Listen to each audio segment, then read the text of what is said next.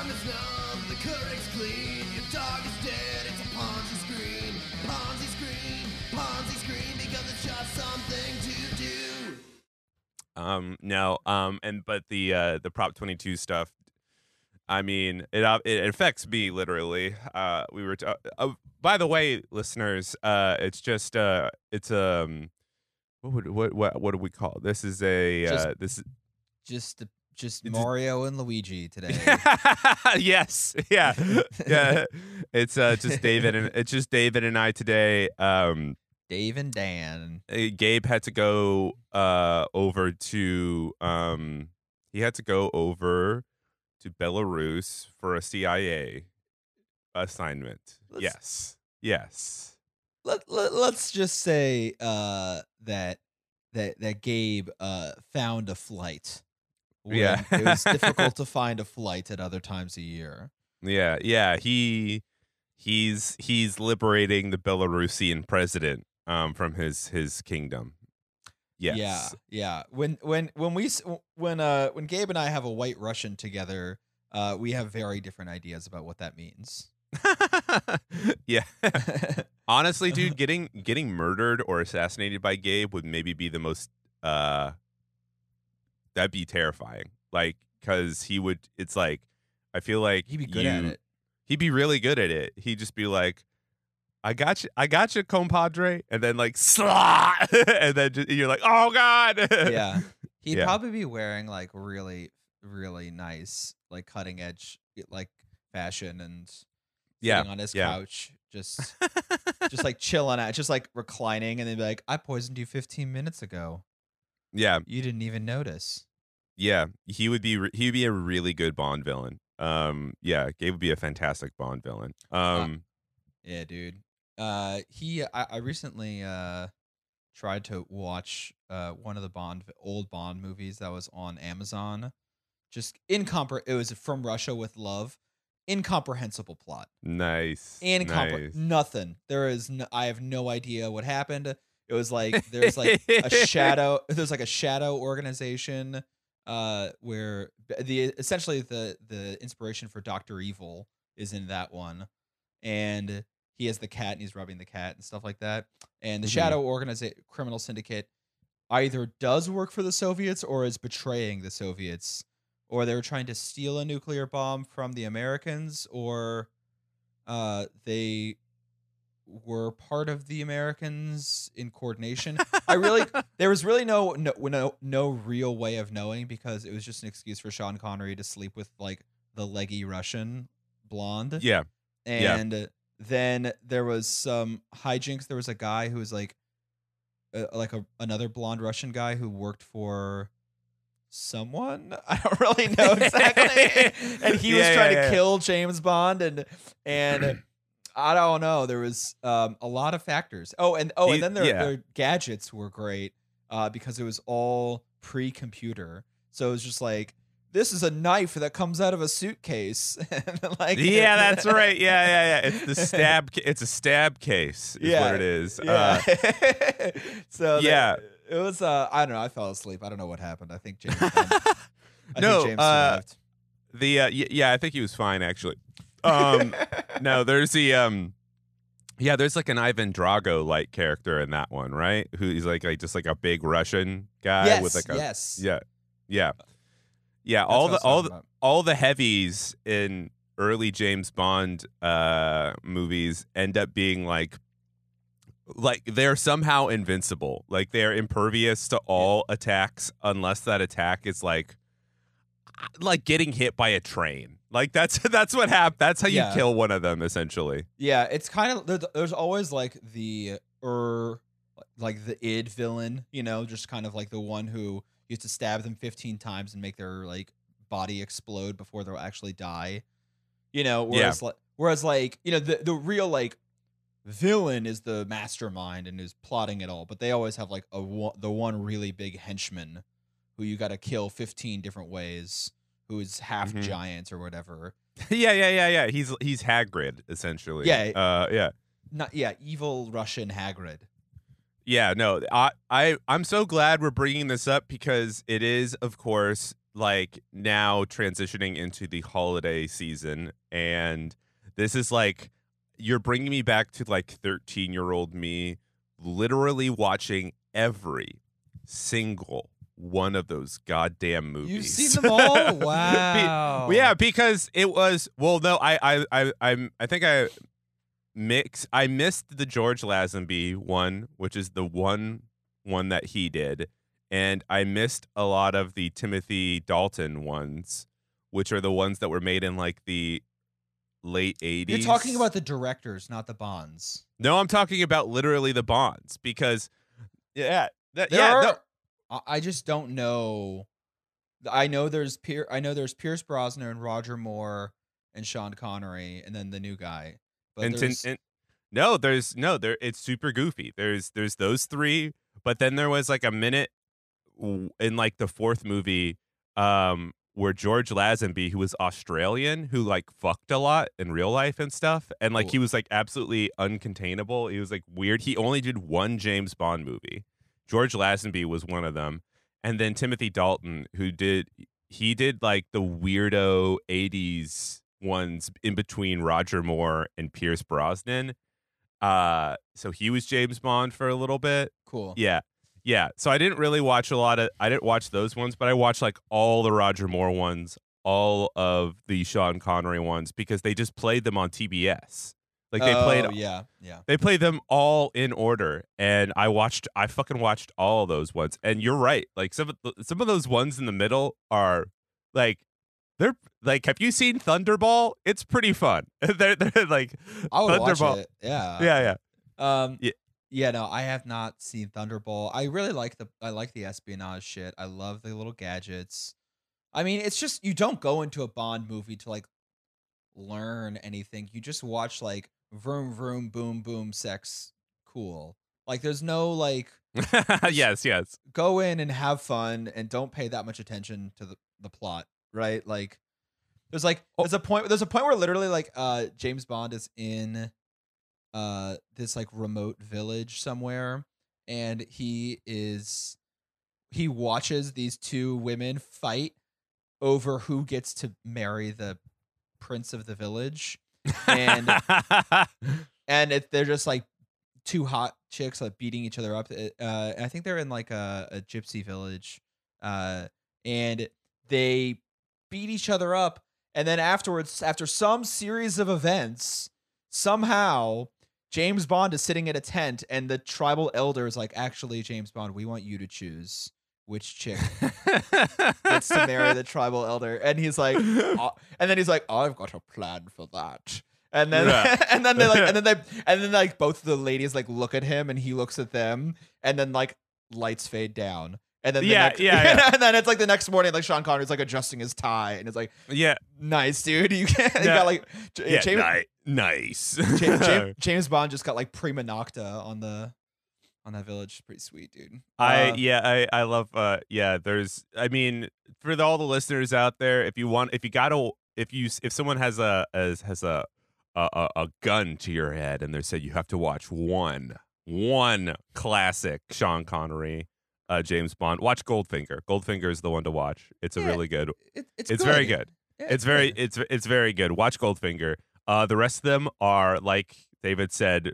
It is obvious that at some point in the filming process, they literally just let Sean Connery be the director, and he was Yeah. like, "What? Is there is there a moment where I could hit these women?" Like, like, and they're like, ah, "It's in his contract."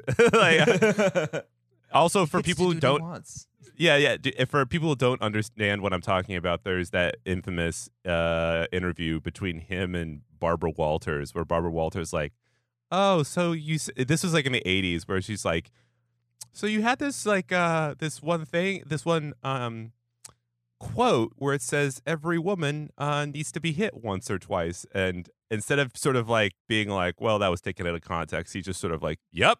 You did an interview in which you said, not the worst thing to slap a woman now and then. As I remember, you said you don't do it with a clenched fist, it's better to do it with an open hand. Yeah, remember that? Yeah, Yeah. And I I didn't love that. I haven't changed my opinion. and, and, and it's just sort of like, damn, this guy was terrible. This guy's. I mean, uh, Uh, yeah, yeah. It's just like, and, and Barbara Walters is like, I don't think I agree with that, and he's just sort of like, well, I don't care. it's, uh, it's it's definitely old. It's got old school Joe Biden vibes for sure. Right, right. I mean, Yeah. I, I th- like he just I can't not think of his character from SNL's Celebrity Jeopardy when I think of Sean Connery. yeah. Like, uh, and then like, and also the fact that him and Alex Trebek died within like two weeks of each other is just that was great. Yeah, yeah. Apparently, J- uh, James Bond. Apparently, uh, fucking Sean Connery had dementia or something like that too. So, Nice. I mean, the caretake, the the things coming out of his mouth, bro, like, in those last two weeks. Um, also, I think on a on a larger scale, I think there's something to be said about those movies because like uh, American culture vilifies uh, the Soviet Union in really profound and intense ways all the time and paints them as like this undoable, un- unconquerable foe or whatever. You know that this this clash of cultures between like you know 1950 to 1990 essentially yeah, and like we have to remember like the entire time the James Bond film series was happening and like their main bad guy very often was like the Soviet the Soviet Union or Russians yeah, and shit like that. kind, yeah. And they just sort of like casually mention it and it's just a, a great ana- uh, analog to like what that culture actually or or what was actually happening where it was just sort of like yeah well, these these these two places don't play nice, but uh, you know, except for the Cuban Missile Crisis, nothing too nothing too crazy going on here. You know, like I, I- I would love to see like a James Bond, but he's actually just like starting a proxy war, like James, like, like uh, like uh, like James, like James Bond, like fakes the Gulf of Tonkin peninsula, you know, attack or whatever. yeah, yeah, um, yeah. So okay, so we got uh some stuff to we got uh, two big things to talk about. Uh, yeah. first- Speaking speaking speaking of countries which we do not have a good relation with. Yeah. Uh, Yeah, uh, yeah. And I'm talking, of course, about Uber. Yeah, yeah. uh, the, the Silicon Valley, the the company or the, the country that we don't have a good relationship with. So uh, it's not a it's not a state yet. not a state yet. So they Yeah. had uh, Prop 22 happened. It passed. Now in California, if you are a gig economy worker, you derive wages from one of the apps Uber, Lyft, TaskRabbit, DoorDash, Instacart. You can, you are not qual- classified as an employee, counter to the state legislature passing a law saying that you should have been, which was called AB5. Uh, Prop 22 made a special carve out just for independent contractors who get work through internet-based apps. Right? It, it is Yeah, pretty- it's their- it's their- technological, technologically explicit. yeah, it's their own version of gerrymandering, where you got this a ridiculous district that's just sort of like, you yeah, know, exactly, exactly. Yeah. So, and look, this isn't the first time that like entire swaths of the economy have been cut out of American labor law. Like, it's important to remember that you know, outside of a few states, farmers don't have any protections under the National Labor Relations Act. Domestic house workers don't. Uh, family members, you can't unionize against dad, which is all we really want to do. oh man. Oh my god. Oh my god, dude. Yeah. I am fucking I'm fucking boycotting my mom. yeah. don't you dare cross that pick don't you cross that fucking picket line. don't you do it. Aunt Nancy, don't get involved in this. Do not fucking you are a scab. you are a scab.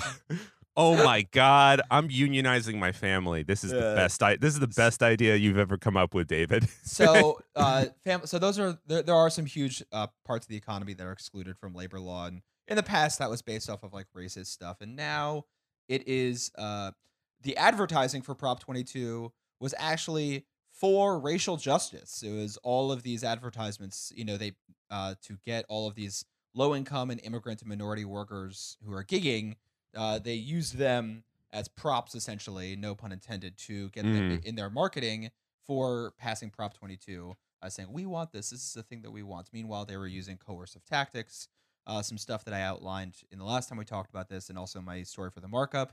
I've got another piece in the markup coming out this week uh, that's going to be talking about what they're doing next Um, oh, also, uh, it should note that uh, the proponents of Prop 22 literally bribed one of the local heads of the NAACP to come out in support of Prop 22. So,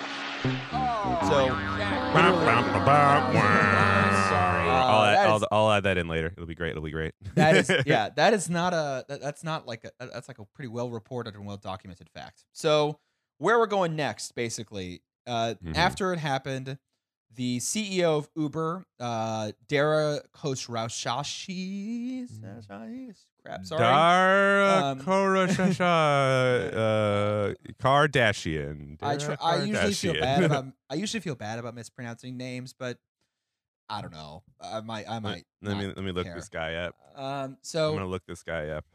basically, uh, after in an earnings call, uh, he said that they want to more loudly advocate for laws like Prop 22, and that the company will prioritize working with governments across the U.S. and the world to make this a reality. Uh, Lyft's co-founder John Zimmer told Axios that he wants to do it. He will do it state by state if they need to, uh, but that it would easier easier to do it at a federal level. And then DoorDash's uh, global head of public affairs told the markup, me, uh, that they are ready to work with legislators everywhere on policies that protect Dasher flexibility. So, oh my oh my gosh, dude. This guy, he's he's a he's a fucking no, dude. Dara, he's he's Iranian. He's Iranian. He was born in Mm. Tehran and everything. What a Wow. fucking dude, fucking loser. Oh, he's born in 1969 though. That's pretty cool. Nice, Uh, nice. I re- I'm, Uh, I'm I'm just waiting for like 1969. Uh, I'm just just I'm just waiting for like a like an Iranian racist who also hates Uber. Like I hate Prop 22 and Ahmadinejad. Um, but I don't know. Anyway, so what's going to happen now is they're basically for the past uh, few years actually these companies have been spent a lot of money uh, on lobbying the federal government and state governments. Uh, one estimate is that they've you know spent 1.2 million dollars lobbying the federal government just in the Mhm. first half of 2020. Uh, that was Uber and Lyft combined, uh, and also and much of their lobbying was in opposition to a law called the Protecting Our Right to Organize Act, the PRO Act. The PRO Act passed the Ah. passed the House of Representatives. It was it's the most expansive law uh, of labor and employee rights in uh, gen- in generations. I mean, and the, I'm, I'm actually very impressed. Really? Yeah, Why have I I not? Why have I not heard of this? Uh, this is the first time I'm hearing here of this pro act. This hasn't passed my. This hasn't passed my desk at all. This is I mean. I, well, I, I think that there's like there's a lot of people on the left. There's a lot of people get currency on center left, you know, Democrats or whatever, as being anti-worker, and so there's cultural currency in criticizing them. And then the center left doesn't really want to advertise it either because their backers are not exactly pro union. So no one really wants to advertise it either way. But in reality, this thing, pa- and also it was never going to pass the Senate, and it was never, it was going to get vetoed by Trump no matter what. So it had no chance of Sure. passing. But nonetheless, what this would have done is it would have made the, it would have much easier to form a union. You, all you need is a card check majority. You don't have to have an election. Uh, and there would have been a lot of other stronger protections for Mhm. people expressing an interest in unionizing, et cetera, and also stricter uh, penalties for violations there uh, by employers against unions. And in addition, it would have federally defined gig workers as employees. Ah, is that's one of it's a it's one of those little laws, or, or could have been one of those little laws where like Bernie like uh, just sort of like he sort of like salt bait in just sort of like this, you know, this little addition where it's just sort of like, uh, card check is it, uh, and gig workers are also employees, like one of the one of those ones. He got he got it in there. I don't know. I mean, it's amazing. I'm actually kind of I'm impressed that it passed the House. Frankly, uh, it passed the House, and uh, there were seven Democrats who voted against it, and there were five Republicans who voted for it, which is interesting. Uh, do you have the list of the Democrats who voted against it? I want to guess. Uh, I don't have it on me right now, but they are mostly from uh, more rural and southern states. So, but the Yeah. five Republicans who voted from it were like almost all from New York and New Jersey, I think. Um, Yeah, don't- that makes I- sense. I, I don't have I, I used to have it and I, I lost it. So uh basically after that pass, I I think of that the Pro Act passing in some ways similar to in 2017 when like Kamala Harris and a bunch of other, you know, center left Democrats endorsed Medicare for all. Yeah. You know, it's just kind of one of those things that they can you can do it when you have when you have when it stands no chance of becoming reality.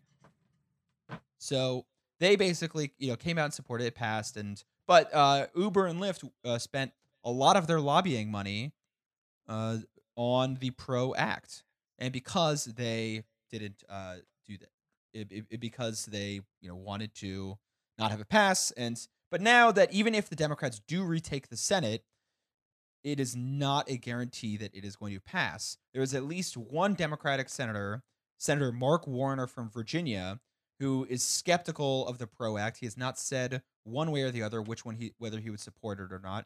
Tim Kaine, also of Virginia, Hillary Clinton's running mate, No was way. was also on the fence. I think he came out in support of the PRO Act, but Mark uh, Warner is not necessarily might not necessarily be alone in his support of some sort of Prop 22 like legislation that would create this third category of worker, right? Mhm. So he uh, he said in a statement, uh, you know, we know independent contract workers are not all the same.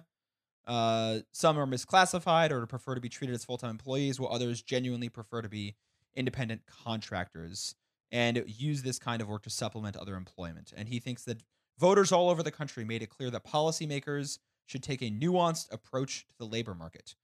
Nuance, creativity, innovation, these words mean deregulate. These words mean you're fucked. They're Yeah. not. It's just like it's it's it, it- it's always modernized. Oftentimes can it can be this sort of thing. Like people say, oh well, these these labor laws are so outdated. They were they passed over seventy years ago. We need to modernize them for the modern economy and all that sort of stuff is is usually uh, an attempt by corporate interests to undermine labor law. So then uh we do, so even if it does even if we do win Georgia, you know, if uh our our winner Jon Ossoff, the guy who always wins, the, The, favorite, the love, favorite boy, the favorite boy. Yeah. the favorite boy that everyone loves and always wins. If he wins his seat, and if uh, Reverend Warnock wins his seat, um, I, I, I also I think it's amazing that Jon Ossoff, as a Jewish man, would be so brave to run on the same ticket as Adolf Hitler himself, Warnock. I mean, yes. just um, really very a very proud, brave Jewish Jon Ossoff. So, anyways, if both of them do win and it is a 50-50 split in the Senate, there's still not guaranteed, and Kamala Harris will, you know, break the tie. It is not exactly assured that the PRO Act would pass. If it did, then that would undo Prop 22, basically. That would make, yeah, Yeah. bec- because how federal law works, federal law overrides state laws. And as a general principle, called Mhm. preemption. And if that happened, uh, we would uh, Prop 22 would be undone, and these battles would all be over basically, and we would have unle- until Uber and Lyft lobbied successfully to have that section of the Pro Act undone, which they would inevitably try to do because they spent 200 million dollars in California alone. They'll spend billions i- at the federal level trying to undo the Pro Act if it were to ever pass. That would, uh, I mean, on its face, I think it would be very well. Okay, so, I mean, my immediate reaction, not to get too electoral about it, but uh, I mean, my immediate thing uh, when you said that is like, oh, it's like a 50-50 split. Kam- Kamala Harris uh, makes the tie-breaking thing. I would, I would immediately say, I mean, Joe Manchin just immediately just goes against that. Like he, there's no way he would vote for that. He's uh, a senator from, I believe, West Virginia Yeah. you know that state where that has a absolutely pristine record of not um blowing up uh its unionized workforce with cannons and shit like that you know Like, uh, Right, right. yeah I mean, it is an interesting question because Joe Manchin is, in like, a, an all intents and purposes, a coal executive, yeah right? yeah um, or at least you know fights fights hard to do so. But he also is a Democrat, and in West Virginia, union uh, unions mean have some sort of historical appreciation. It's kind of one of those places that is turned very hard right in a lot of instances because uh, the right, you know, has served better serves their interest, whether they are, uh, you know, increasing fossil fuel production or you know if someone resents culture wars, then they'll vote for Republicans as well because that serves their interest as well. But uh, Joe Manchin, but unions are one of those things where people have sometimes have a historically good uh, association with them in places like West Virginia. So Oh, I bet I bet Joe Manchin will be like, "We are a proud Union state," or you know whatever he wants to say. But uh, you could take you could take this Danny bet to the bank. He will vote against it. Yeah, he will That- never. yeah. He will Yeah. never. He will never actually do it. I. It's weird because then you have those states like us, like New York and New Jersey and stuff like that, where it's it's like that. I I feel like those lines uh, matter in in like our kind of neck of the woods a little bit more yeah. uh, they just like no matter how much you know Cuomo or you know whatever wants to like you know deregulate things, it just it's it's really hard for it to happen. But I feel like places like Kentucky and West Virginia and you know parts of you know Tennessee, those those like that sort of you know um, Appalachian Rust Belty sort of area, they're so beat down by those things where it's just like it when you know people like Joe Manchin can essentially just be like, no, we're he'll he could on his face be like, I love unions, and then just be like, "What- we're not doing that. Could be, could Like- be true. I mean, definitely could Yeah. be right. I mean, certainly people like Mark Warner who are Democrats but have zero association with unions. Um, you know, these sorts of kind of uh, more new Democrats, Clinton Clintonite kind of Democrats, certainly have zero association with unions and have no real ties to unions other than the fact that the AFL-CIO is basically an extension of the Democratic Party, for better or for worse.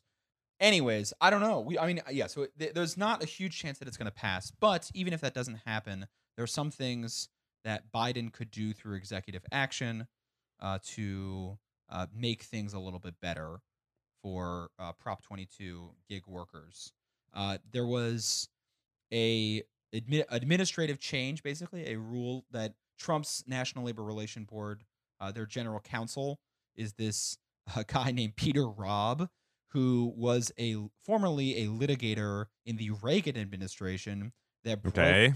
that broke up the uh, airline. Who are the people who do the the Uh, air traffic controllers. air traffic controllers went on strike in the 80s, and that was one of the biggest high-profile union busting campaigns uh, in er, in the early Reagan administration, and was like Yeah. one of- like shifted like wa- was just one of these huge generational shifts in how uh, American industry views labor, and huge victory for employers everywhere basically. And this guy was a litigator for it, and he is now the NLRB general counsel for the Trump administration. And he basically said, independent contractors, I know gig workers are independent contractors. End of story. Uh, and they passed a rule. Their DOL passed a rule basically that would define as such. It hasn't fully gone into, hasn't been fully finalized yet. Um, so all these things Biden could easily just undo by executive action. He can fire this guy, this Peter Robb guy, on January 21st. Uh, these are Mhm. things that he could do on the federal level, but that not that's not a permanent solution. That's just kind of undoing a federal stance, essentially. But that, that's not really going to do anything with teeth with Prop 22. So uh, unless there is somehow a miraculous increase in the Senate in 2022, um, uh, the in, on the federal level, they're probably not going to pass the PRO Act, which would be the, the way to really undo Prop 22. And also, there's some real questions about uh, Biden and Harris and their relationship with big tech. Okay, I mean, Yeah. the- Especially Kamala Harris. I mean, it's both, man. I mean, Kamala Harris was the attorney general for uh, the state of California, and she was also the what the district attorney for San Francisco, and she has a lot of ties to big tech, right? Like she has a former staffer of hers now works for Facebook. Uh, she has uh, her brother-in-law and longtime advisor is this is the chief legal officer for Uber, who sent okay.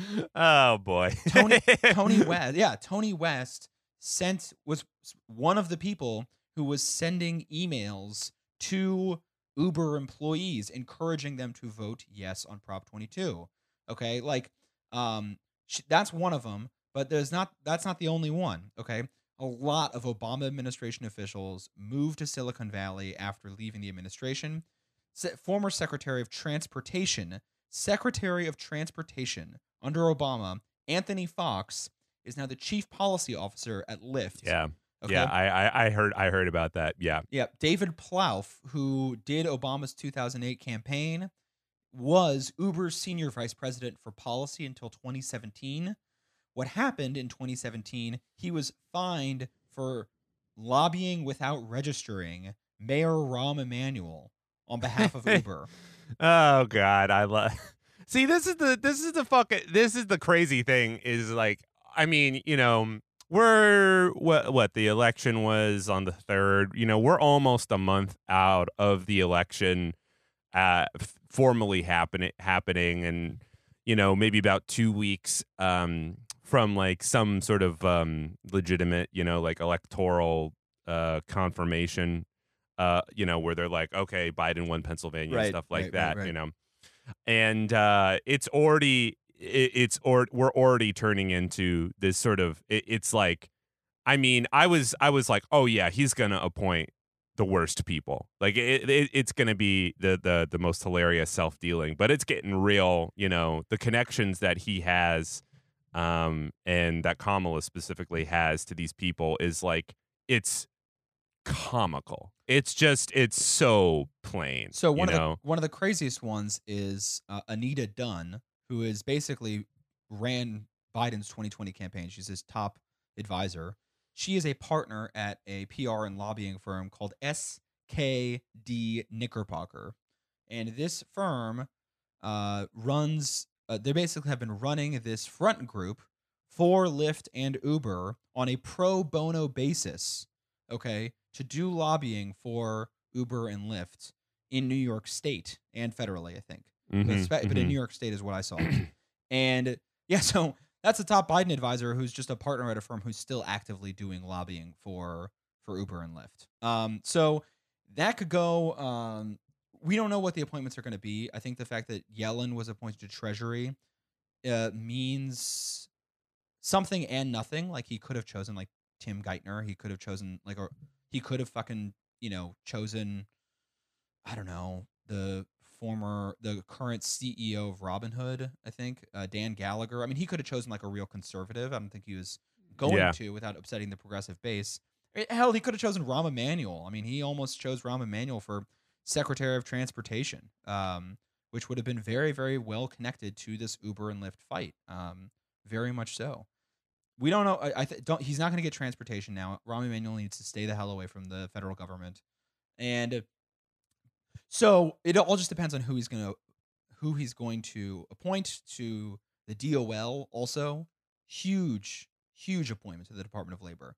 I mean, Yeah, it's it's. I mean, I I don't think this is an exaggeration to say that like the uh, uh, uh, policy policy will be a, a massive sweeping policy, especially when it comes to these kinds of contentious issues like Uber and Lyft stuff, is literally going to be decided by the last person in the room. Because Joe Biden is like a fucking old loser. So it's like somewhere in the back of his like decaying brain, he hears the word union and he's just sort of like, oh yeah. And like he's he is Yeah. kind of like that. But he it is literally the last person who talks to him is the one who will get their policy done. Like it it's it'll it's gonna be that. It's it's going to be that. That doesn't so, seem unreasonable at all. And like, and Yeah. especially Joe's style, which we've talked about, the Delaware way, is very much that. It's just a, it's getting to know you. It's having conversations. It's working. It's it's you know adversaries colluding basically, and it's just kind of trying to come up with um something that makes everybody happy, but doesn't really make anything better for anybody outside the room. Yeah, it's one of those situations where the only way we have any chance of any sort of meaningful progressive thing would be if Bernie Sanders somehow is part of his cabinet in any way. And like I said, is like it, it's going to be a matter of like they're all in a room And they're all, all right, meeting adjourned. Everybody leaves, and then Bernie's like, oh, "Hold on, Joe. I have a, qu- I have something to tell you." You know, and like, Right. and, then, and then they will be, and then Joe's like, "Oh, my friend wants to talk to me," and then he does it, and then like that, like, like that's the only way. That's the only way those things will happen, because otherwise you just have a bunch of ghouls around him who are just sort of like, "Deregulate it, deregulate it," you know. I, I heard that somebody uh, said that Bernie's probably not going to get Department of Labor head because uh, if he did, then under Vermont state law, the governor would appoint his replacement. And right now, the governor of Vermont is a Republican. yeah. So they would actually, he's not going to get in the cabinet for that reason. Sure, yeah. Same deal that is again that's the old California way. That's yeah, fucking fucking what's his Newsom, Gavin Newsom. He's appointing Right. Kamala, Kamala's replacement, which is weird. Just always so weird. Uh Yeah. but yeah, I mean I, I agree with you. I think I think Bernie will ultimately die in Vermont. You know, he's uh he he's he's I don't He- think he's ever gonna meaningfully go out of there. get. I mean, if the Senate went back to Democrats, I think I, I thought saw some tweet that he would be like uh, in charge of the, a committee chair, like a pretty powerful committee chairmanship on like health and human services or uh, pharmaceuticals or something like that, and he would have some pretty big power in the Senate. Actually, Mhm. which would be kind of interesting. Um, oh, one more thing about uh, Joe Biden's cabinet. Joe Biden has a transition team right now, and every department has a team of people that are like advising to try and uh, choose the peer, the person you know who's going to be heading it and the policy initiatives and stuff. Uh, a Bernie Sanders staffer is on it, and, the, and there's a lot of other people on it. One of the people that is also on it is this guy named Seth Harris, no relation to Kamala. He is one of he is Obama's former acting Secretary of Labor. In 2015, he wrote an influential paper that basically created the third category worker. Really? I did not know that. Okay, that's new information to me. He, yeah, so a former Obama acting Secretary of Labor was the one who invented the Prop 22 category. Okay. So, I mean, like, the Obama administration was all over it, the elements of creating the Prop 22 category. I read a paper from 2015, and initially, the initial stance of the industry of you know you know employers was no on this third category because the third category would ruin you know the independent contractor status and it'd be too complicated. Now, because they're having it threatened that they would just treat them as employees outright, now all of a sudden the industry loves this third category Mhm. position. Um, but it was the Obama administration that was the first people that proposed the idea. It was an acting Secretary of Labor, Seth Harris. So all of that said, we don't know what's going to happen right now. There could go it could go a few ways. Uh, in the meantime, um, there's the S- the Trump SEC is basically standing with the, their with their Department of Labor. They pat they proposed a rule that is going to be passed in or fin- finalized in 30 days, or the comment period is going to end in 30 days. That would allow for gig workers to receive as compensation up to 15% of their annual wages um, stock options in the company. Oh my god, that is such a poison pill. That is fun, that, that shit is, dude. Okay, okay, okay. Look, go, look. I know what they're doing. I know what they're doing. They're like, oh, oh, look, and it's like, what are you talking about? We're talking about Uber. We're talking about a company that its job is to lose money. Yeah, dude. its job is to, its job is to take billions of dollars and just flush it down the toilet. Like the only quasi representative sort of financial arm that monitors these things is, you know, the stock exchange essentially. And all of those those people are so bearish on any of these things. Like when uh fucking when fucking um um what the uh uh the the the the office one what Securities and Exchange Commission. No no no no no no the the company Oh, we uh, work. WeWork. when we yeah WeWork comes out and their and their prospectus is sort of like well we are not actually real and then the stock exchange is like no and Yeah. then uh, you know I mean Lyft has never done great Uber has never done great like the only tech companies that do really good are the ones that like actually make something, you know, and Right. and have big. I mean, like like you know, for all the ways I hate Tesla, it's like their stock is skyrocketing because like the you know, as you've mentioned, you know. Uh, the stock market is just sort of like that. It has that mood ring vibe to it, and they're just sort of like people will buy cars, and Apple Right. people will buy computers. But uh, people see the writing on the wall when it comes to all of the the technologies company. Uber is, I think their actual name is Uber Technologies. You know, Yeah, that's a political move to try and avoid being regulated as a taxi company.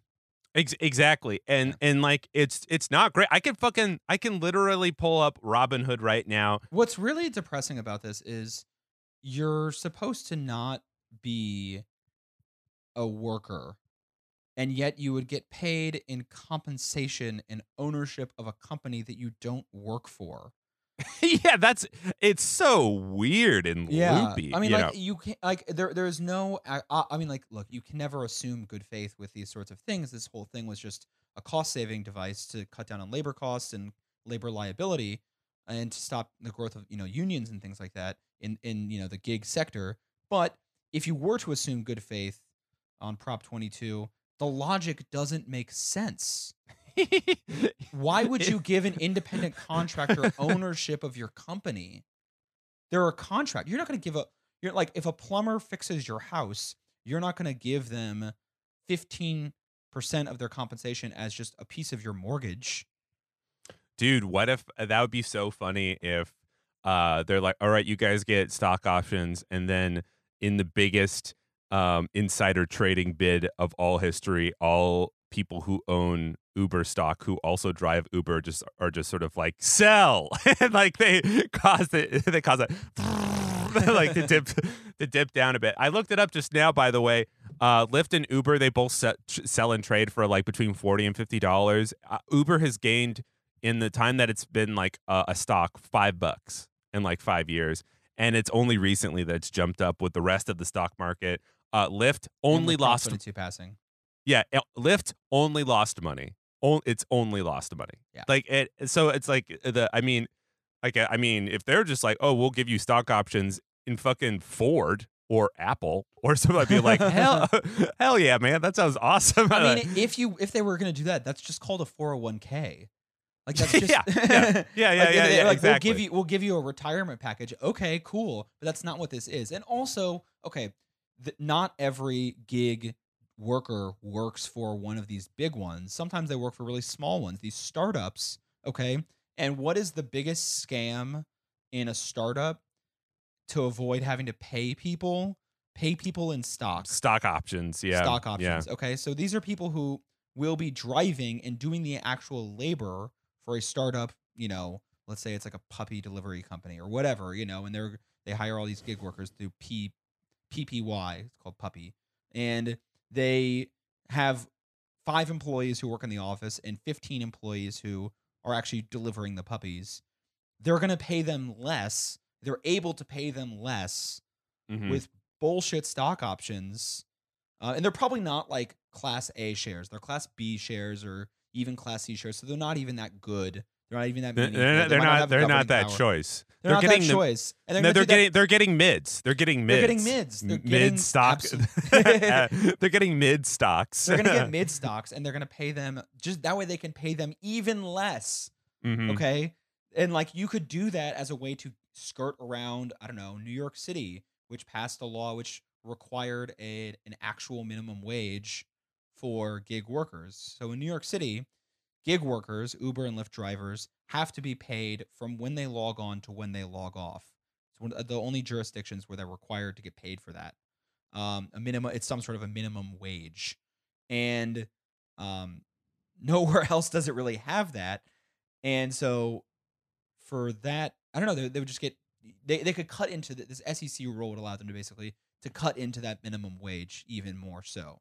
Um, Yeah, yeah, and and I, I can tell you, you know, they're the way they would pitch any kind of stock option thing is like it, I know exactly what they would do as a person who works for these apps. Is like they're they're not going to do the sort of like um absolute like catastrophic thing where they're just sort of like you only get paid in stock. What they, they'll they'll have a little bubble come up on the app, and it'll just be like, "Hey, if you'd like, we could give you stock." And it'll get well. It'll it'll be like this much more. It'll be like five percent more, or something like that. Or or it'll just be they they'll take a more harsh route on it, and it'll just be like they'll basically they'll do what like urban out not urban outfitters um the other clothes exchange buffalo exchange they'll just pull a buffalo exchange where they're just sort of like you bring your old pair of jeans and they're like all right we'll give you five dollars for this or fifty dollars store credit like they're just gonna they're gonna mean, do they're, yeah. they're gonna do that where it's like the obvious choice is like oh the stock i gotta choose the stock I would know? imagine that they would offer that as a condition of employment, and it's basically something you can't get around. And they'll just Mhm. say, no, you when you are from now on, when you're a driver for Uber, uh, we are gonna we're, we're just fifteen percent of your wages are gonna be Uber stocks. And what that's gonna do is that's gonna drive up Uber stocks as well, because then there's more people buying it. If I'm understanding it correctly, there that well not only that but if they if they do that like i would not be i mean like we now we're sort of trudging into sort of like you know not supreme court law but just precedent in general where it's just sort of like um i- can people sell stocks whenever they want to? But if i i would not be surprised for an absolute second if they pulled uh um, you have to buy part of your wages are are stocks. Also, you have to wait five years before you can sell it. Like y y it's like Mhm. they would they would absolutely have have like a a, a, a peer some some weird sort of um um there's that there's another term um pa- Where, like- restrictions, yeah just like, like a restriction yeah like when you work for a company and they're like uh, uh that when you work vesting. yeah they would have like a vesting law essentially like yeah. that or or rather a divesting law you know Yeah, that just like you can't access what your stock options are until you have um gone through it. Yeah, I mean the the whole thing is also just further trying to cement gig worker definition federally, basically. And and who knows Mhm. if that's even going to get undone. I really am not sure. That also depends on who the next SEC chair is. And just because you are a Democratic eh, chair of the Securities and Exchange Commission does not mean that you're going to be like do the most pro worker, pro investor, pro you know consumer thing out there. Um, Yeah. generally you do, but not everyone does everything, and there's a big revolving door, and you know. So, anyways, that's kind of where what the federal scene is looking like with Prop 22. Looking at the states, the biggest thing has been New York. I mean, it is all going to come down to New York, like because everyone I spoke to is just like it's all going to come down to New York. New York is the biggest market. It's the next big target. And New York, you know, one third of every worker in New York State is unionized. Um, big union culture here, more so than any other state in the union. It's going to be a big battle. And if they win New York, uh, they've just got the whole gravy train going. They got everything. They- yeah, no, they're they're that like people have been like, oh, Illinois is another one of those. No, Illinois is going to topple like a fucking domino. Second city, Like, man. Yeah. Yeah, it's like there's. I'm I'm sorry, Chicago ain't gonna happen. Uh, you know, you have Governor Pritzker there. You've got all those fucking losers who are also in charge of you, and then like, you know, um, fucking absolutely forget it with any southern state. Like, you could maybe make the chant, uh, maybe make the statement. Like, what about Georgia? There's, a, there's that's a big city for that. No, that's like, there's a reason The South- movies. The South the- just hasn't really had a strong union culture since like the garment workers left. No, no, they're just- all. It's all right to work. It's all right to work shit there. shit. that like it's actually. I had a friend. Um, fun little anecdote. Um, first of all, they shoot a ton of movies down in Georgia because it's Mhm. all a right right to work state. But there was a guy I knew who worked in the industry down in A- A- Atlanta, and he knew people who did lots of work for um, The Walking Dead, and um, they said that like obviously that television show needs a lot of extras Yeah. and a lot of zombie extras.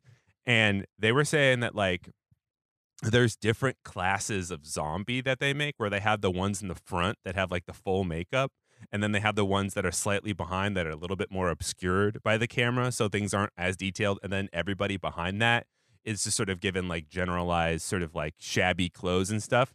The ones in the very front still only get paid like 50 or 60 bucks for like 10 hours for Whoa. which is like or it's so and that's just all that right to work shit. It's it's Mhm. like the South is just fucked with that shit. You can't. It's a wall of of that, and you would run into that. So uh, you're absolutely right.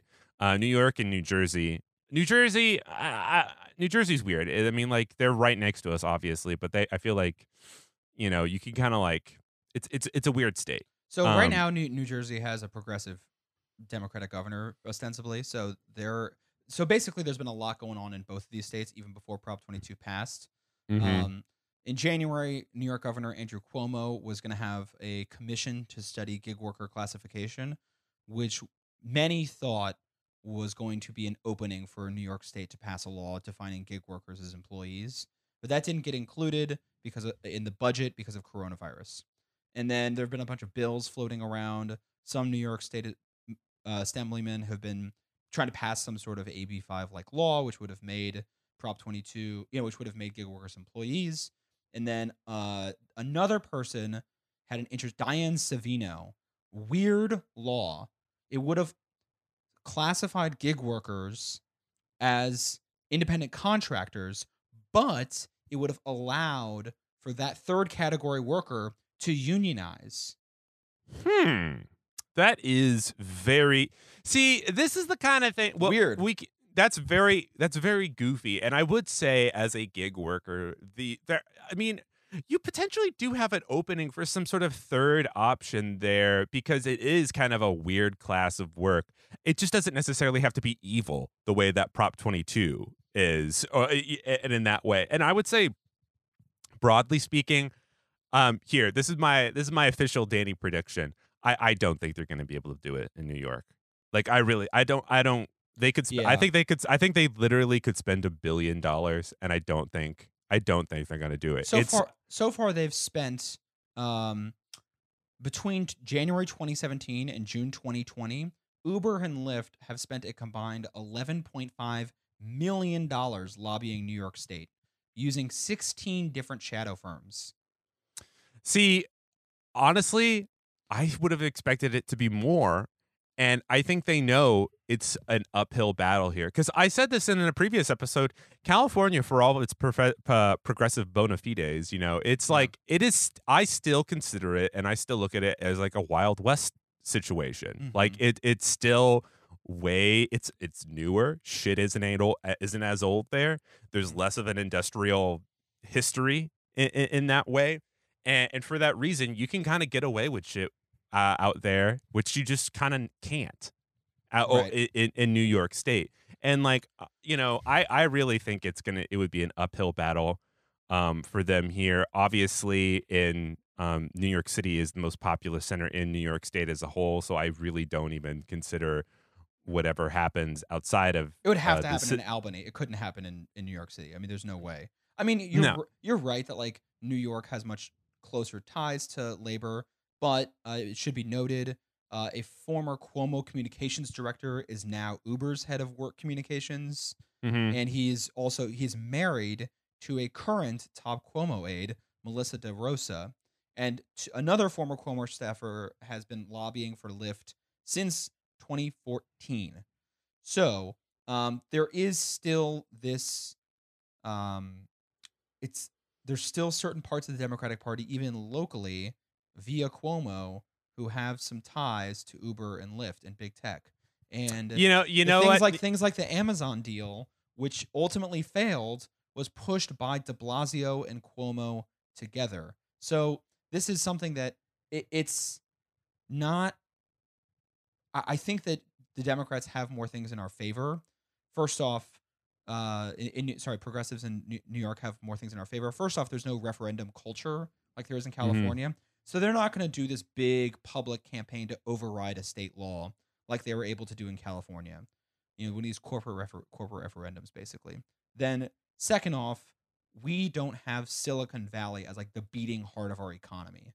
Okay, yeah we yeah are absolutely governed- we uh, are fortunate, and we have Wall Street instead that we are beholden to. Um, you know, we are uh, that's, a, that's a Hmm. joke. Um, and so we're not going to have the this sort of political and cultural pressure of Silicon Valley imposed upon us. And third, just unionization is just much higher here, and just union culture is here, and unions are just much more powerful here than they are. No, and that, you make a really good point too because that's a that's, it's hilarious because you're like, yeah, of course New York uh, City is is totally beholden to Wall Street, and then you get into the question of like, if you are a gambler, if you're one of those people who's shorting stocks. You're shorting Uber and Lyft.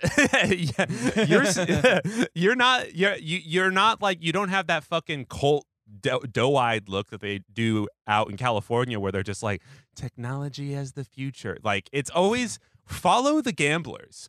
What are the gamblers doing? You know, Totally. like that's you know, that's what people said about like, you know, will Trump win the election and stuff like that. It's just sort of like fuck all of the conjecture. What are the gamblers betting putting bets on? all right? Like that's what matters. That's what matters most. And if you go if you go down to just a financial point, it's like Uber and Lyft, those are losers, you know? Mhm. You're Mhm. what are your you're getting like 20 to 1 1 to 100 odds. You know, that that's not good. those are those are bad odds. Uh, yeah. and then um, we uh, also, you know, we also have like a culture out here that is significantly different when it comes to our the, our executive branch cuz like, you know, in in like 9 monthish history, recentish history, it has been somewhat favorable to Andrew Cuomo. But like, my god, people hate that guy here. Yeah. I I hate that guy here. You know, it, it's not it's not a death sentence to call the Democratic the quote unquote Democratic governor of New York a piece of shit all the time. Like totally. it, it- it's it's that is another part weird part of New York culture where you could just be like, yeah, that guy sucks. I fucking hate him. Yeah. And that's not just me, like us, like left people. It's like it's uh, it's conservatives. It's Yeah. it's it's, it's, I that- mean, that's it- how Republicans have gotten into power. Like before the rise of the left in New York, with like the Zephyr Teachout campaign and Mhm, a few other mhm. like kind of like the rise of the progressive left here in this state. The only alternative to like crony centrist Democrats were Republicans, and they would campaign on anti-corruption platforms, and they'd win because everyone was like, "Yeah, fuck Albany political party machine politics." Um, so yeah, absolutely. Um, I want to move on really quick uh, to please other, other states. Um, looks like there are um, a few other states that it could be a target of. New Jersey is one of them that could be uh, passing some sort of AB5 like law. Basically, they passed, uh, they introduced a bill that does that would uh, you know classify gig workers as employees like AB5 did. That hasn't come up for a vote yet, but in, in January, Governor Phil Murphy signed five laws that were very pro-employee, very pro-labor. Three of them were just about contractor employee misclassification. Class misclassification. Uh, Mhm. one of them would impose personal joint liability on tech companies for misclassifying their gig workers. Ah, okay, interesting. So it would it would like so like Dara Kasha I I'm sorry uh, his beautiful Iranian last name. He would have would face personal liability in New Jersey for the misclassification of um of the workers in New Jersey. So that and that passed. Okay, so once they actually get it, such that they um will classify you know Lyft and Uber drivers as employees in the state of New Jersey, huge penalties. Okay, they have also New Jersey is um has also uh oh then in yeah New Jersey fined Uber six hundred and fifty million dollars last year for not paying unemployment and disability insurance taxes. Uh, so I mean they are uh really setting themselves up. They're, they're setting themselves up for some sort of AB5 like law in New Jersey. I think that's going to happen pretty soon. Honestly, Yeah. That's- that that could happen, and New York could happen. Other states where there's some battles going on. There's been litigation basically in New Jersey, Connecticut, and Massachusetts because they have on the letter of the law something that is similar to AB5 already.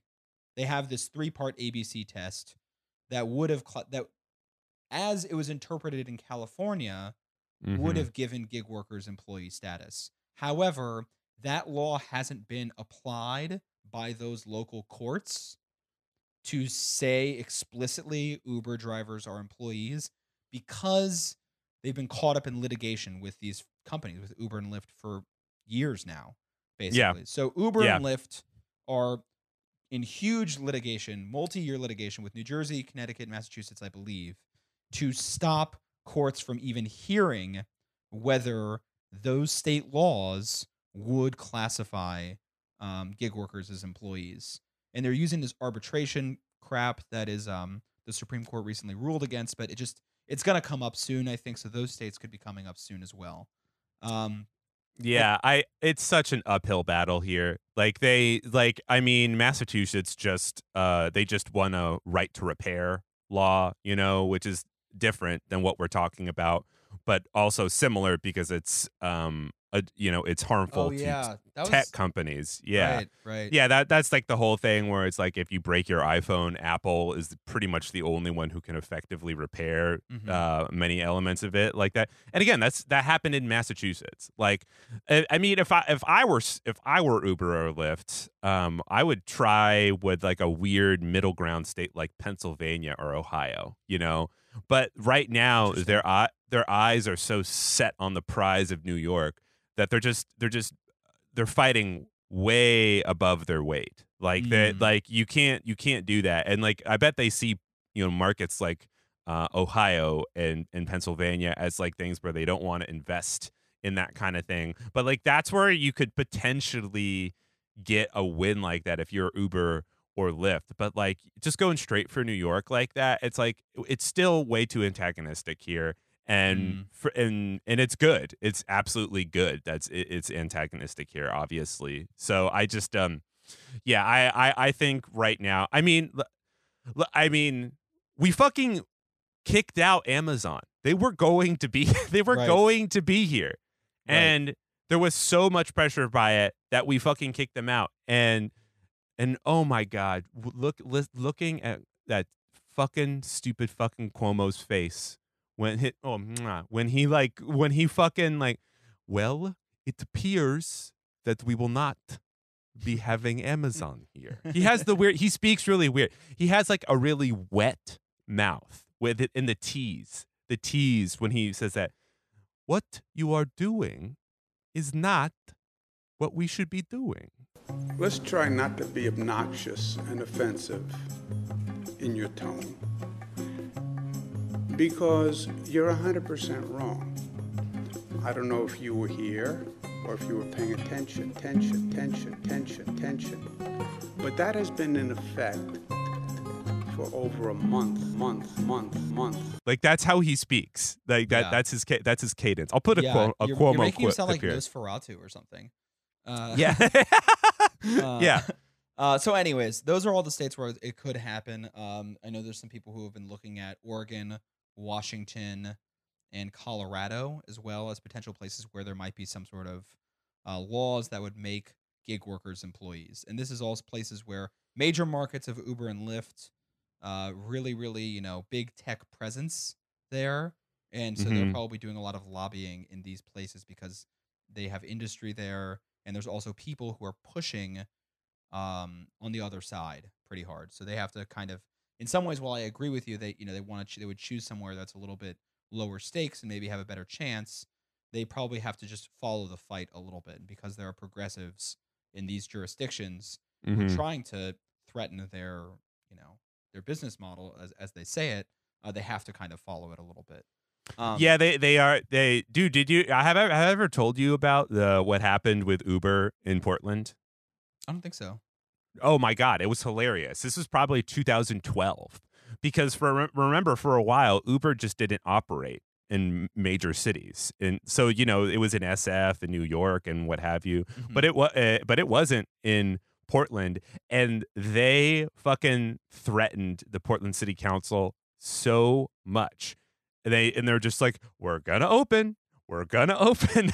we're going to open here and Portland City Council's like you better fucking not. And they did. Like one day, randomly, Uber, the Uber app worked in Portland. And there were people like it, like Uber just openly flaunted local fe- local law and started operating. And uh, they and and like they, it's their whole thing.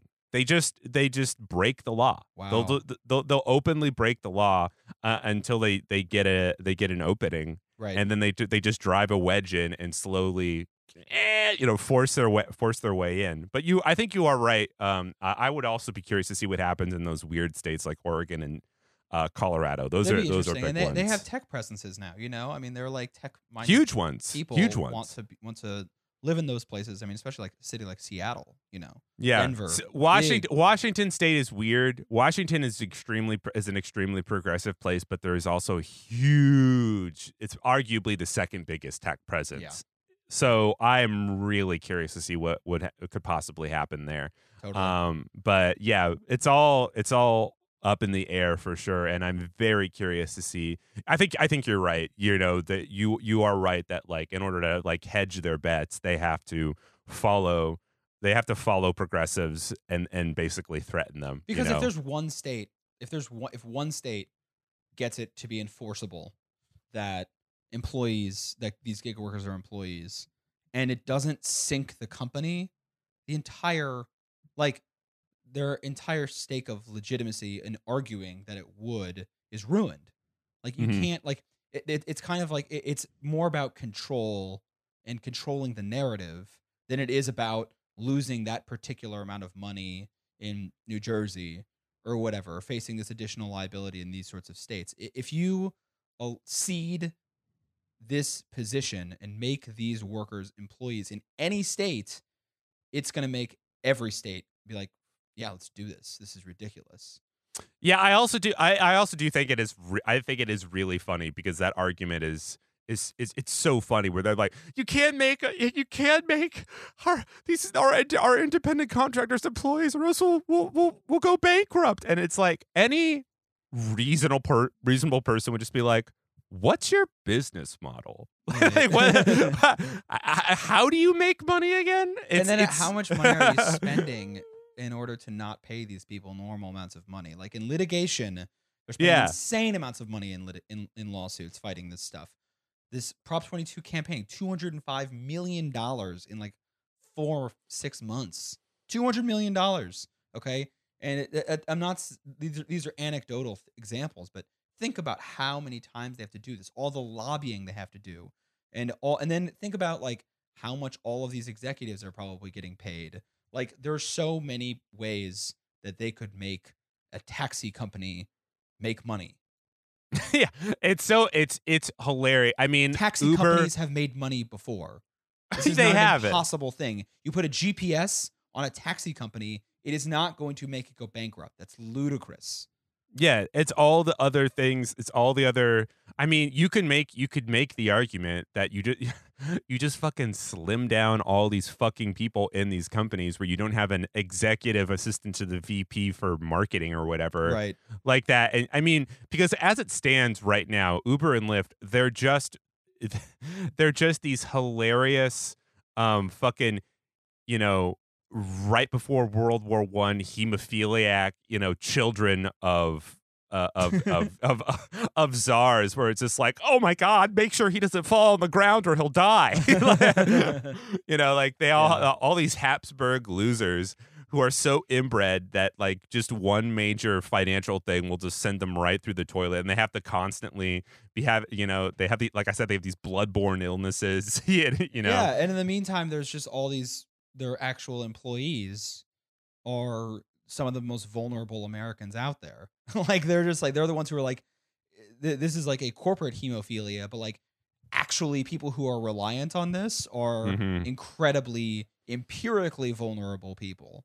Like yeah. the minimum wage is so low that they have to take this second job and this is the only way that they can not get evicted from their house or they do this full time and they don't have good health insurance and they can't afford to they can't get a job anywhere else and so they Yeah. have to do this i mean like or like whatever or like you know they're just trying to make it in stand-up comedy and that's the most vulnerable person of all because they're artists you know I, I look. First of all, first of all, I think we coined a term today: corporate hemophiliac. Like that's, dude. That that's like I'm to take credit for that. Like, or I think I think we could. I think we both take Joint, credit for that. That's that. That's that's that's what these companies are. They're corporate hemophiliacs. They, Yeah. you know, you know, touch them and they die, M- or move them or disturb them and they die. For um, and uh, yeah, it's uh, I I I I think from a very just like even if you just want to get pragmatic about it, just like the whole mythos behind tech companies is that they were like they were started in a garage. Yeah. And they and they were they it was just four dudes shitting in a bucket and eating pretzels all day. And that's how they got along for the first year of their existence. Mhm. And then and now they're at this place where they're like yeah, I'm pretty sure what we got to do is uh, you know, hire five more VP execs. That's what's going to keep a that's what's going to keep us afloat, you Mhm. know. Yeah, we or need, uh, we need these Obama administration officials. yeah, and then uh, or or even if they are hiring people who are like actual, you know, developers and back end, you know, des- um, coding designers and what have you, then you re- then then you encounter the even thornier problem for them, where it's like you can pay uh, a, a a person who is like a, a back end like systems engineer at Uber fifty thousand dollars, but if you're ma- forcing them to work sixty thousand or excuse me, 60 hours a week, 70 hours a week. You know, it doesn't matter how much you pay them. You could pay them six, 60, 70, 80,000 dollars. Mhm. Then you get into an even thornier problem where they're sort of like, man, I should really unionize as a tech worker because this fucking sucks, you know? Uh, then that's that's I mean I I I would really like that I think is the is the real true wild west of uh, uh especially since we're talking about unions and, and this kind of stuff is is is the eventual eventual tech unionization wave if that ever does happen you There, know there's I, I it's a interesting perennial question. I feel like uh, there's one tech company that did unionize. I think it was Kickstarter. Hmm. I think Kickstarter. they tried they tried they tried I think Oh, yeah. did they fail? I think it failed, or or yeah, I, I remember it didn't do well. it, it tr- they tried and it was not. Um, No, they did it. They pulled it off. they did they they did pull it off. Yeah, the first major tech company in the United States to do it in February of this year. They pulled it Oh off. wow, They, they- okay, yeah, they they uh they voted to unionize. yeah, that's great. See, that I love that. I love that. Um, a- and uh, yeah, it does. It it does. It, it it I think it's honestly a a spirited thing because we try to we look at these tech companies as these huge monoliths that are unmovable but there's a reason that they act so frantic and so uh, erratic when they have these little challenges come up because really at the end of the day they have challenges from them that are keeping them on them he- on their heels from all angles and if we can just get tiny wins on them i think it's a death of a thousand cuts kind of thing and uh, it's not like you need to just like outlaw them or anything like that or you need to try to do that just like cut away at them baby you know make yeah, them make I mean, it, it's just like th- these people are brand new to being oligarchs. Like there is yes there is yes. no. Uh, I've spoken to people about this before, like just in conversations. There's no like uh equivalent yet to like the Ford Foundation, which like does arts grants. You know, like San Francisco is has lost so much of its creativity and artistic scene because tech people are nerds and they don't know how to be an oligarch in the way that like oil barons yeah yeah like oil barons do, and they don't know how to like work with the media in the way that like Wall Street does, like and be like listen to the media and recognize media's power. Like Peter Thiel just shut down Gawker and paid millions of dollars to do it uh, in, in these like you know private litigations for you know these invasion of privacy suits, and you know Wall Street wouldn't have done that. I don't know if like industrial powers would have done that in the same way. They say what you will about all of these, you know, behemoths of the past. They at least are aware of their position. Tech companies are still kind of riding this.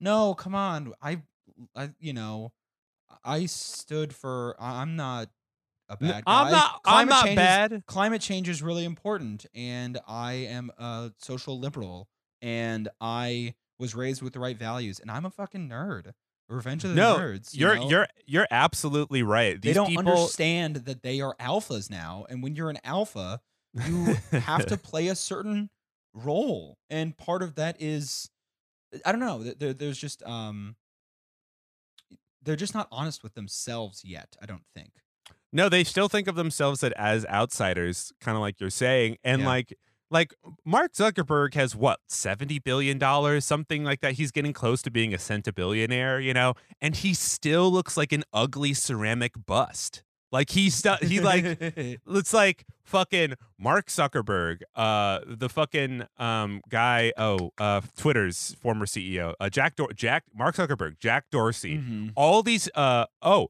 Uh, even Jeff Bezos, all these people, Jeff Bezos, who's arguably the guy who's probably doing the best job of like leveraging stuff, they all still look like they're they're they they they they have no media training. Like they Totally. they they they have no like they they can hire uh, an army of publicists and stuff like that, and they still you're right they still don't know how to effectively you know swing their money around in a way that doesn't just look comical and Howard Hughes ish. You know, like Right. it's it's all They're- just they're, kind of yeah they're kind of in like this level of greed right now in the way that like oil barons in like their initial dozen years were super greedy like they're in more of a there, there will be blood Mhm. type of greed because they're still ascending you know and they're still doing this yeah so they're they're still they just don't they're not like institutional powers like jamie dimon's a horrible dude you know ceo of JP, JP morgan chase and all this i don't know i mean i, I don't want to give these people credit i really don't like i shouldn't be saying that they're good they're not. The, you you could say you know like, you, they're not good. None, none of these people are good. There's just Yeah. there's just things from a pure selfish standpoint that some of these people who have been in it for longer are doing that just makes more sense if you look at it from a Right. completely devo- devoid of emotion. It's like like baseline, they're evil. We all already acknowledge that. But some of them, you look at them and you're just sort of like, why are you doing that? Why i you guess i'm doing just like criticizing their attitude right like i don't know yeah, yeah, yeah. Um. Anyways, uh, we are probably not gonna have time to get into the second subject. Um, Danny, you Yeah. you want to just do that for an, a, an extra ep sometime? Yeah, we should do that later. I think we've had a really good discussion today. Actually, it was pretty fluid. Yeah, Um, yeah. mean, I think so too. So let's just we'll talk about that in the. Uh, you want to do a Patreon or you want to do an extra? We could do an extra. I I, I mean, uh, I also do just want to hear what Gabe. I kind of hear what he want to hear what he says about it too. So yeah, like, I mean feel- this. uh, yeah, folks. The part two of today. Uh, it's a it's a wild little story. I think it's worth us talking about for um more time than we than we have right now. Um, yeah. Um, but otherwise, you know, uh, good discussion, good, uh, good, a nice, good, uh, um, you know, oh, what am I getting at here? Uh, a nice little meal. Um, a nice. I I I, ha- I went to a diner for Thanksgiving. Um, and I ate some like an okay Thanksgiving meal. It was weird. It was Oh, like it was it was almost it was almost empty. Um, Um, was that okay? Was it all right? no, it was fine. I, I I enjoyed myself. There was a lot of yams on the plate though. There was a, t- a huge amount. I think they they ran out of mashed potatoes and they just fucking doubled up on yams for me. And they Well asked done. me like they were like, "Do you want string beans or corn?" And I was like, "Oh, corn." And it was like they had unloaded an entire can of corn Nice. on, on my plate. So it was, it was a goofy looking Thanksgiving, but uh, yeah, We had a Now- goofy one as well on Thanksgiving. Uh, we are in a like a Bed-Stuy community group, and we um just like bought a plate from someone for fifteen Oh, nice. bucks, and just in the neighborhood, and just picked it up from their apartment. Um, it's really nice. It was actually really, really, really good. Uh, and we just like stayed in and watched Hitchcock movie. I think. Um, nice, So nice. Yeah, it was. uh Thanksgiving's weird, man. But I actually had a pretty good uh Thanksgiving weekend, all, all things considered. Um, I Not bad. not, Not bad. bad. Not bad, folks. Um, Yeah. anyways, stay stay good out there. Um, and uh, thanks for listening. And uh, we'll we'll talk to you soon. Yeah, we'll see it. We'll see you on the flippity flop. Flippity flop. My name's David Bradley Isenberg. My na- I gotta say my full name. Yeah. Okay, Yeah, that's D- that's me. Danny Felts. Uh, see you guys later. All right. Bye bye. Bye.